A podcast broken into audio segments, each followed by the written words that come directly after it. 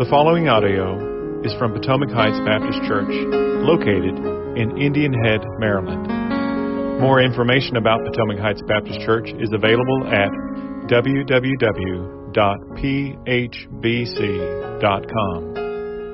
Potomac Heights Baptist Church exists to glorify God and to make Christ known to the ends of the world by helping one another become more like Jesus.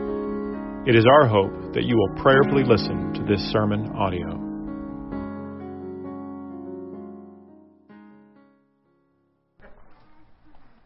Good morning, church. Today we're going to be in the New Testament, in the book of Acts, in the second chapter, and we're going to concentrate in verses 42 through 47. And as Jerry said, put this aside. You don't have to look at this right now. All right, let's pray. Heavenly Father, you are a mighty God, the one and only true God.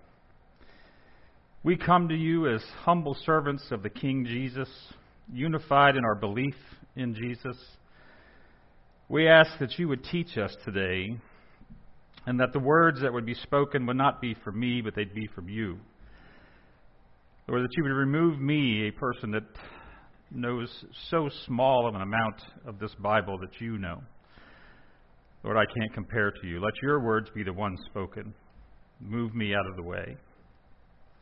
Lord, we ask that you would draw our attention to you today, and may your words not compete with the thoughts and the events of today that are swarming around in our minds. We pray that you would allow us to understand your word, that you would unlock the mystery of your word, that we would know this passage better than we've ever known it before. And Lord, as we leave, I ask that you would guide us to apply the words to our life and live them out in our service to you, how we praise you and how we worship you.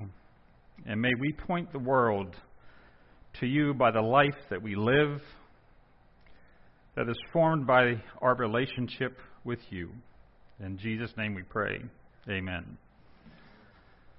All right, so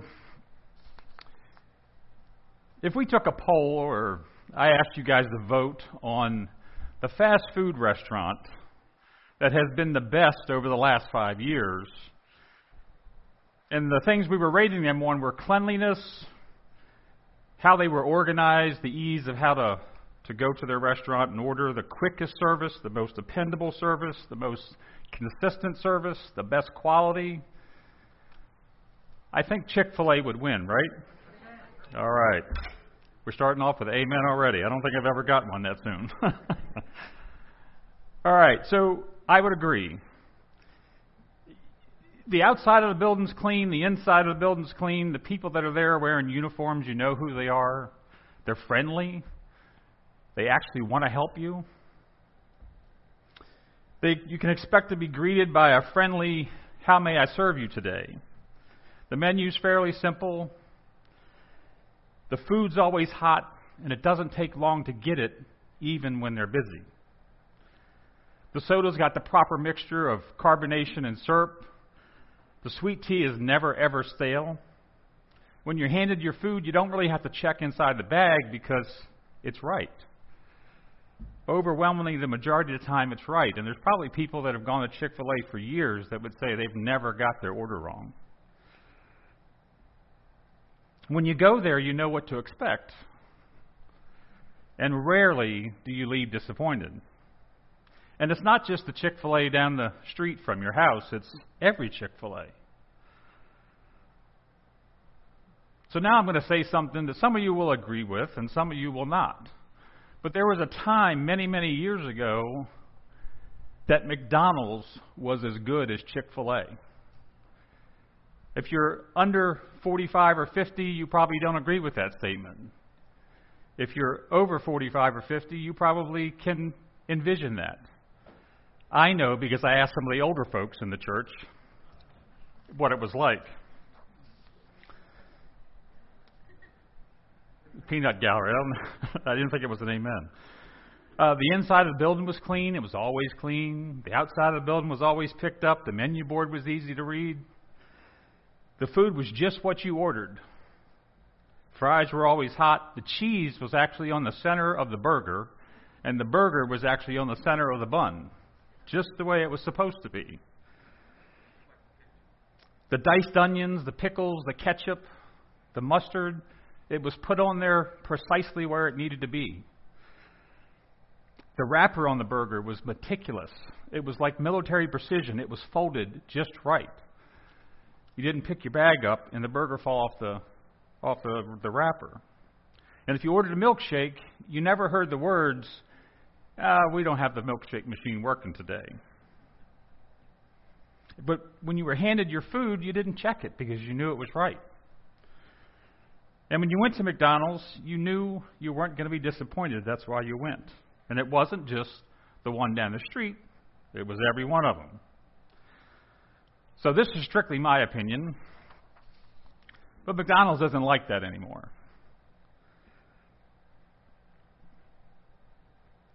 There are some locations that are better than others,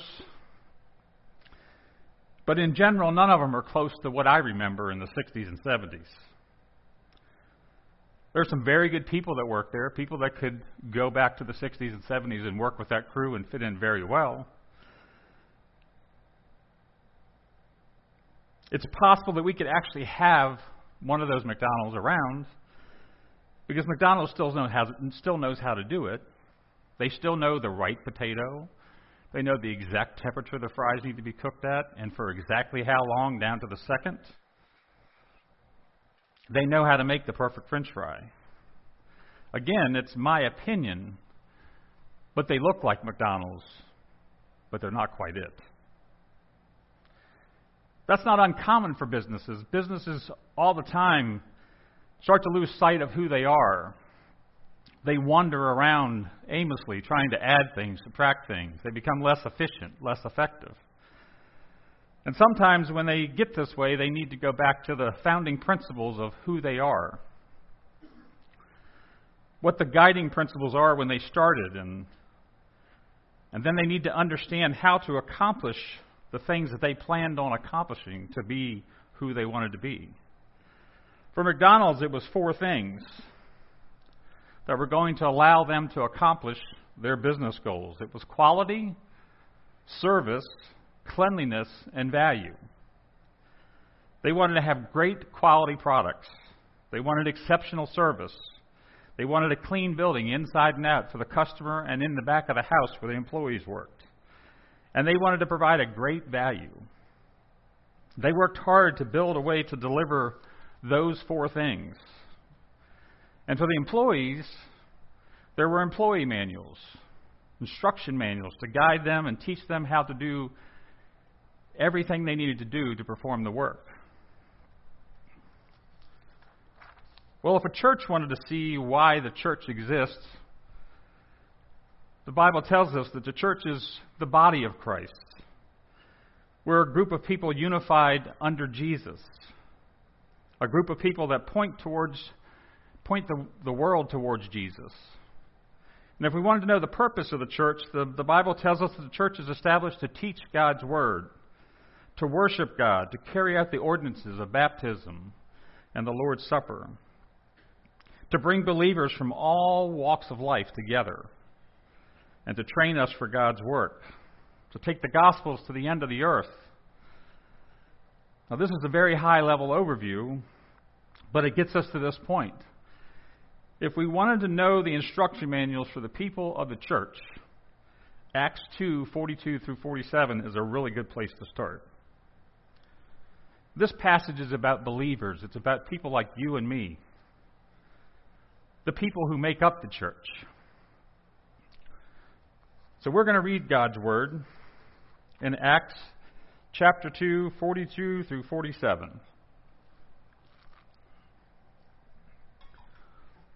And they devoted themselves to the apostles' teaching and the fellowship, to the breaking of bread and the prayers. And awe came upon every soul, and many wonders and signs were seen, being done through the apostles. And all who believed were together and had all things in common. and day by day attending the temple together and breaking bread in their homes, they received their food with glad and generous hearts, praising God and having favor with all the people. And the Lord added to their number day by day those who were being saved. Before we get into the text, I think it's important that we have some background information before we start. The, the book of Acts is described as an accurate account of the birth and growth of the Christian church. It was written by Luke, the same Luke that wrote the Gospel of Luke. Uh, both of these books were addressed to the same man, Theophilus. In Luke chapter 1, verses 3, he says, I too decided to write an orderly account for you, most excellent Theophilus. And in Acts chapter 1, verse 1, he starts off with saying, In my former book, Theophilus, I wrote about all the things that Jesus began. Now, in the life of Jesus, where we're at is it wasn't but a couple months ago from this passage that Jesus was crucified. He rose from the dead. He walked the earth for 40 days. And during those 40 days, he showed many signs that he was who he said he was.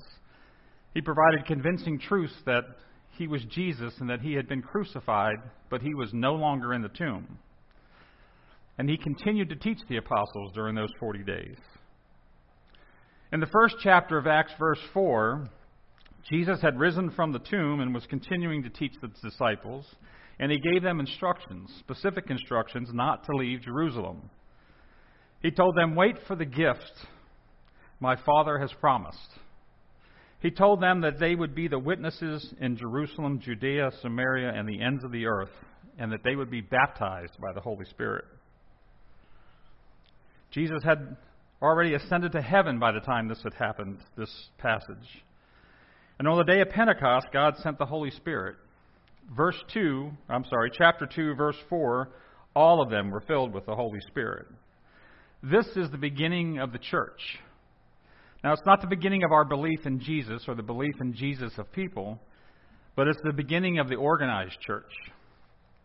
This is the model of the Christian church. It's our example of how we are to act. And the first thing that happened in that church was a sermon. In Acts 2:14, Peter was filled with the Holy Spirit. And he gave a sermon that proclaimed the good news of Jesus, and he said that Jesus was the Messiah. The Bible tells us that those that were there were cut to the heart. The Greek word meant pierced, something that is sudden, that they were stunned because Peter said, You killed the Messiah. And at the end of the sermon, they wanted to know what they could do to live a life that was devoted to Jesus.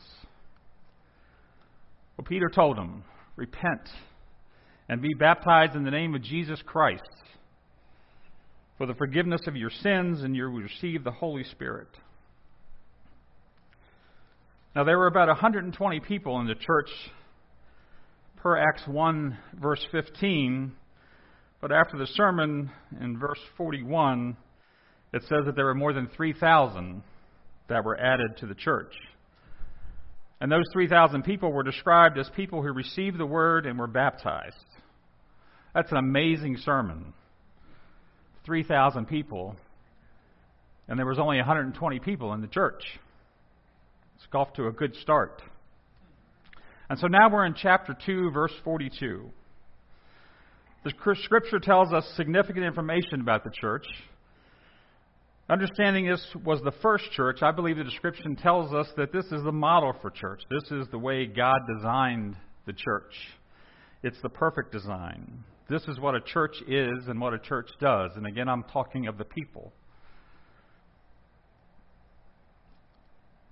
Verse 42 says, And they devoted themselves to the apostles' teaching and the fellowship, to the breaking of bread and the prayers. So in verse 42 and 43, we can see who made up the church. It was made up of believers. If you peer forward to verse 47, it says, And the Lord added to their number day by day those that were being saved. These were saved people, and God was adding more saved people to their number. That's who the church is made up of. It wasn't the temple, it wasn't someone's home or some other building. It was the people who were called the church. And so, what are the characteristics that we can understand about the church from this passage? These were devoted people, and they were devoted to the teaching of the apostles. And before we go any further, we need to understand what devoted means. And the best translation from the original word is to attend to constantly. Now, we've all heard someone say he's a devoted dad, or she's a devoted mom, or devoted wife, or husband. We've heard people be called devoted for some issue they stand for. Maybe they're devoted to end homelessness or, homelessness or devoted to end drunk driving. It means that this is the priority of their life. This is the major reason they exist. Now, they do other things for sure in their life, but this is the big deal. This is the one that occupies their time. It means that a devoted mom or dad makes every decision they make understanding how it affects their children. The job they have, the hours it requires, the finances, the time they spend with their kids, vacation, bedtime. Every decision is made based on how it affects the children because they're devoted to them. It's not what's best for mom or dad, the final decision needs to rest with what's best for the children, because that's what a devoted person does a devoted mom or devoted dad. And the final answer is not what's best for me, it's what's best for the children. It's more than allowing your children to simply have the, the last roll or the last piece of pie. It's way more than that. It's deeply ingrained that the things that are, are part of the children's lives come first. The children will eat first if there's not enough food. The children will get clothes before mom gets a new wardrobe. The children's homework comes before dad's update on the sports network. And the children will get new shoes certainly before the parents do. The homeless advocate will go without food and give their food to someone who hasn't eaten for a few days because they're devoted to that. Devotion means we're thinking about it constantly and working on it and attended to it constantly. If your life is filled with something you're devoted to, then you're devoted to it. Our lives are filled with whatever we're devoted to. Friends can see it. Our family can see it. They know what's most important to you. That's probably what we're devoted to. It gets the best of you. Gets the best of your time. It gets the best of your resources. And if you're truly devoted to something, you plan your life around that thing. These people were planning their lives around Jesus. As I said, they were devoted to four things the teaching of the word, the fellowship, the breaking of bread, and the prayer. This group of people were constantly thinking about God. They didn't have the written word like we do. They were constantly remembering teachings of Jesus, and now they were remembering the teachings of the apostles. Some of them had a good understanding of the Old Testament and the law they were devoted to the teachings of Jesus and to God's Word. They were also devoted to the fellowship. And the fellowship, the translation from the original language was partnership. This isn't just getting together and, and having some conversation. We're in a relationship or a partnership with every believer in Jesus Christ. And we're to spiritually stimulate each other towards being more and more like Jesus. We're to encourage each other. We're to hold each other accountable. It's a true partnership. This is more than acquaintances that we have. This is people joined together in Jesus. in cooperation for a common reason to serve Him. We are brothers and sisters in Christ. Jesus calls us to live like Him. We are to know our brothers and sisters, not casually like someone at work or the neighbor down the street where you know their name, you might know their spouse's name, you know they got a couple kids and a dog, but you don't know much more than that. Because everything's surface and you're just visualizing things and you see them move or you see them buy a new car. Those are the things you know. We're to know each other well enough to hold each other accountable. We're able to encourage each other because we know the things that we struggle with. We know the things that are hard for us, the things that we have passion about. We know the talents and gifts that God has given each other. This is a family. That's what fellowship means. The breaking of bread is a reference to the Lord's table. Some people read this and think it's a reference to eating together. But I think it's a reference to communion.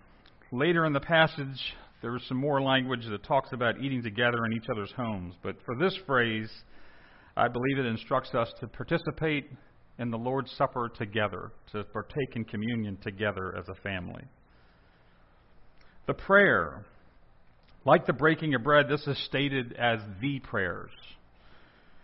This could be defined as a set of prayers used in public worship. Some people think it has a couple of different options. It could be the, the prayers that are set aside and memorized that they say in the temple.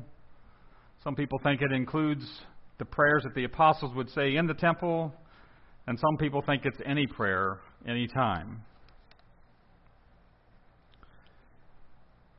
It doesn't really matter because we know that Jesus prayed often and consistently, constantly. And he's our example. And the best thing we can take away from the prayers in this passage is that we are to be devoted to prayer, all kinds of prayer, corporately, together as a church individually, together with a few others of believers. We are definitely supposed to be a praying people. And so these things were the rhythm of their life.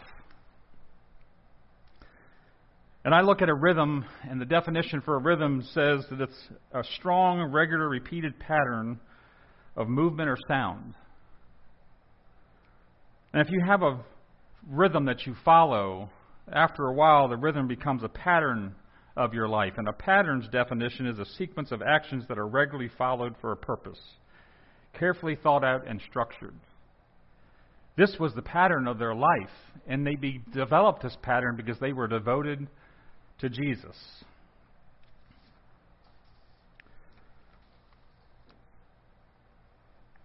This pattern of life was in concert with the will of God because their devotion was on Jesus constantly the teachings of Jesus, prayer, living life together with other believers, communion. They were in concert with God.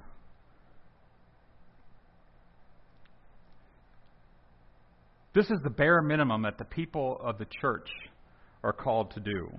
We are to be a devoted people to Jesus. Passage 40, or the verse 43 in the passage continues with, And all came upon every soul, and many wonders and signs were being done through the apostles. Some translations use the word fear instead of all. Fear of the Lord is described in the Bible as knowledge or wisdom. It's a holy fear. It's great reverence for the Lord. These people were in awe in the work of the Holy Spirit. They received the Spirit and they understood things differently, more deeply. These were the people that made up the church. That's who was in awe. These devoted people. They were in awe of the sermon that Peter had just preached. They were in awe of the miracles that the apostles were performing. They were witnessing divine power that the apostles were able to use. These signs and wonders validated the power that the apostles were given through God. This group of people knew that they weren't doing it on their own. The Greek word for wonder is translated to mean a miracle that reveals a hidden truth. And the original word for sign is a person who performs miracles and is chosen by God. This was supernatural.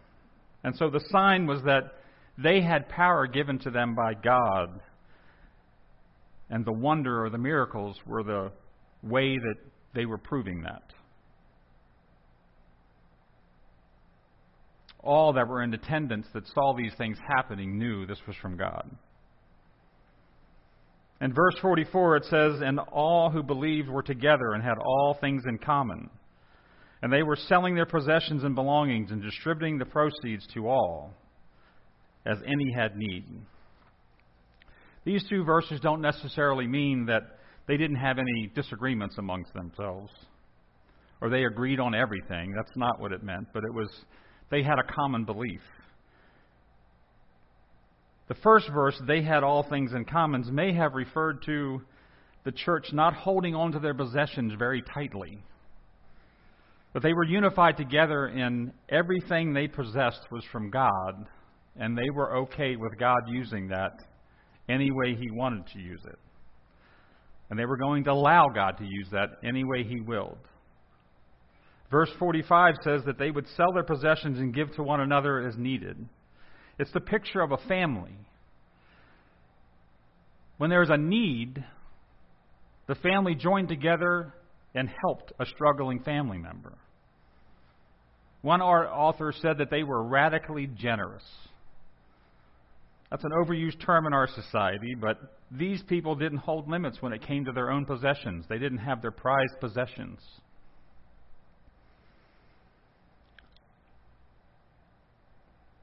This wasn't a socialist group of people. They weren't uh, just selling all their possessions and handing them over to the apostles.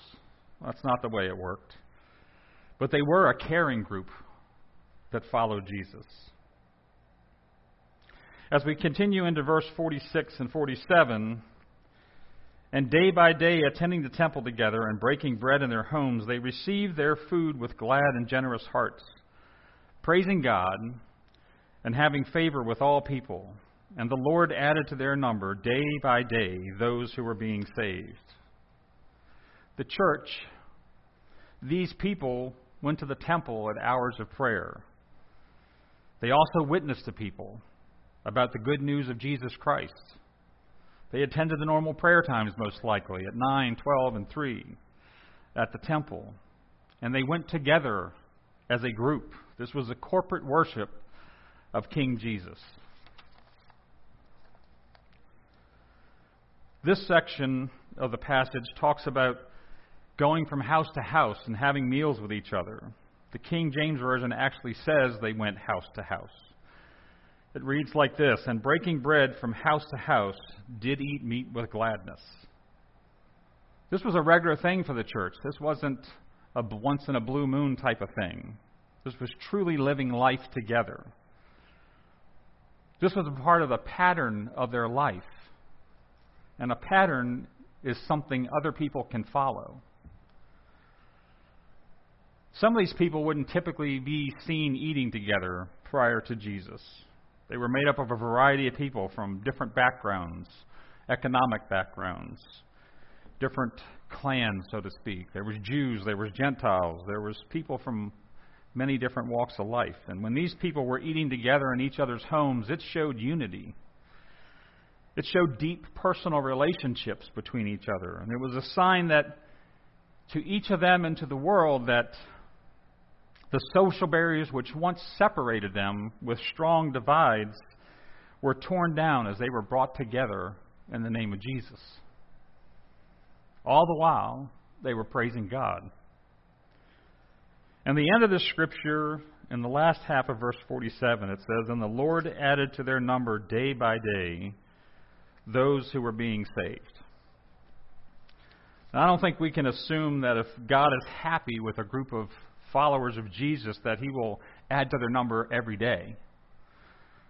But likewise, I don't think we can assume that if God is not adding people to a group of believers, that He's not happy with them. I do think that we can understand from this passage that God believes and He cares about the body of believers, those groups of people that are devoted to Him.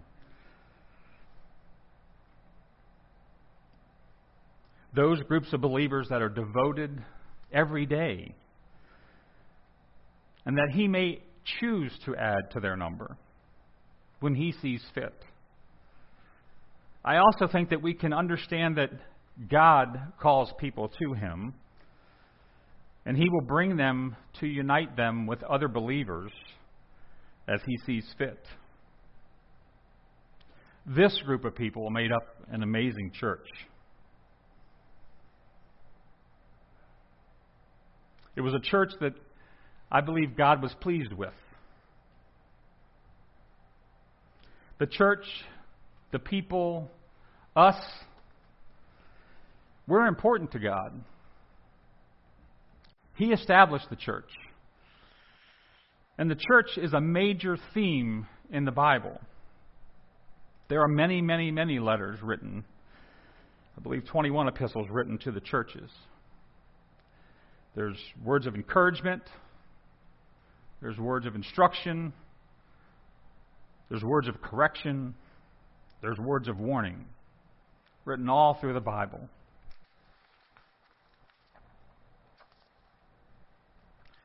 As a body of believers, we should know what those words say. They're instructions to us. It would do each of us well to continue reading the Bible to learn more and understand more about what it says about the church, about the people. The church is the body of Christ. We are the body of Christ.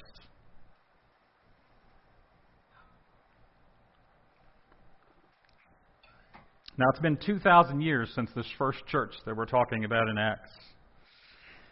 We know they were followers of Jesus. We know they were devoted to God's Word. They were devoted to the fellowship, devoted to prayer. They were devoted to the breaking of bread or communion. And so the question is Does the church today look like the church in Acts?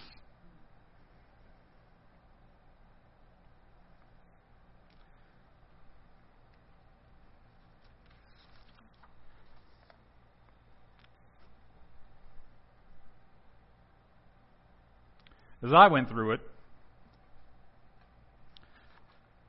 I came to the decision we're a lot like McDonald's. We look like a church, but we're not. And I'm not talking about this church in general, I'm talking about the church. You don't have to look far to see everybody's got different denominations that we've taken one church that God made we split. We bring our own opinions to church. It's more important to hear our opinions or that our opinions are said than it is what the book says. It's more important for us to have the pain and anguish that we go through be told. But we truly don't understand the pain and the anguish that Jesus felt because of me. Because of you.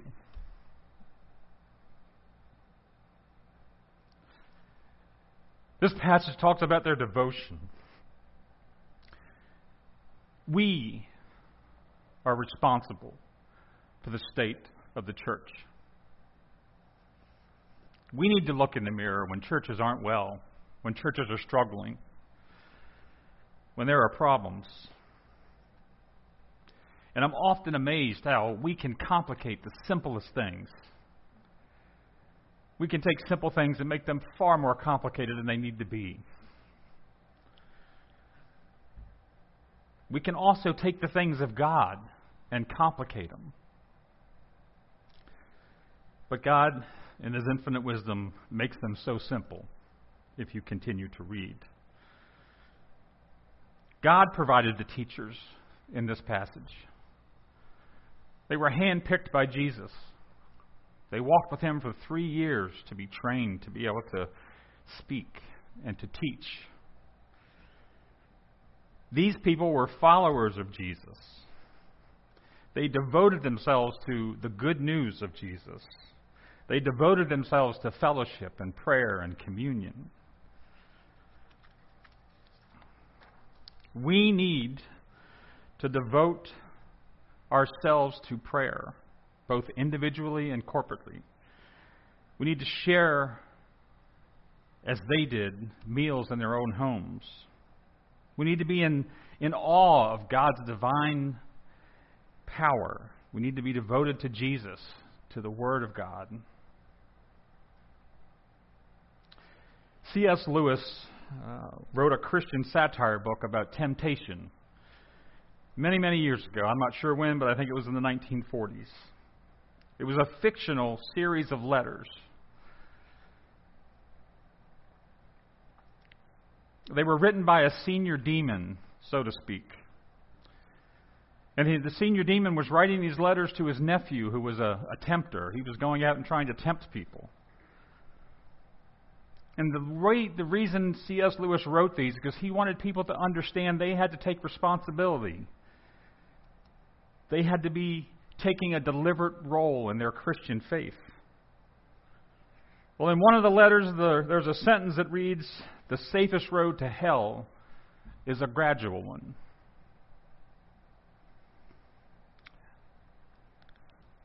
McDonald's didn't get where they're at today quickly.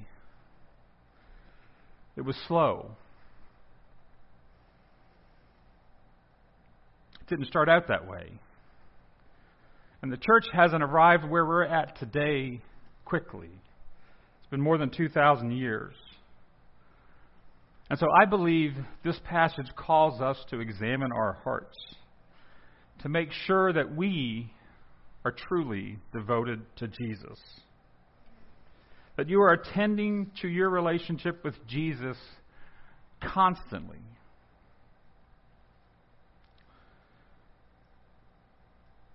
And so we're all on a journey in our faith, in our relationship with God. And so we're going one of two ways. And is your journey drawing you closer to God? on a daily basis? Or are you drifting further away? Do you look like a Christian, but you're not really? Let's pray. Lord, thank you for your word that can cut us right to the heart. Lord, let us be like the first church. We don't want to wander. We don't want to be people going the wrong way. But Lord, we don't want to be lukewarm. We don't want to be spit from your mouth. Lord, we don't want to hear Jesus say, Away with you, I never knew you. Lord, examine our hearts as individuals. Help us, Lord, to be devoted as individuals and then come together and unified as a body of believers under Jesus. Lord, that we may point the world towards Jesus every single day. Lord, give us the courage to hear what you have to say.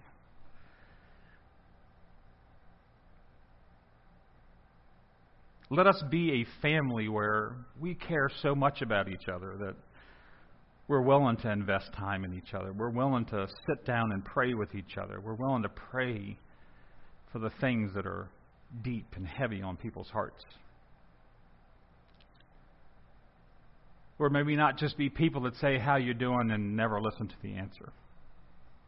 May we truly, truly know each other. And the way for us to do that, Lord, is to be devoted to your Son Jesus, to your word, to prayer. Lord, help us truly to be devoted, not, not halfway. Lord, let us be one or the other. Thank you for all that you do, Lord. I pray that you would give us the, the ability, the courage, the bravery to, to listen to your word, to let you sharpen us, let you point out those things that we put before you.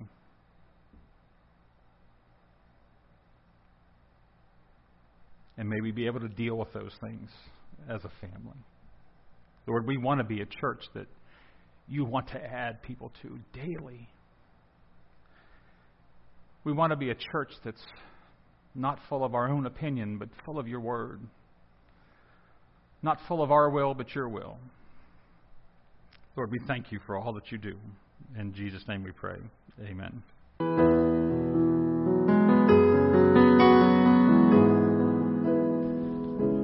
Thank you for taking time to listen to this sermon audio from Potomac Heights Baptist Church. Please feel free to make copies of this audio to give to others, but please do not charge for those copies or alter their content in any way without express written permission from Potomac Heights Baptist Church.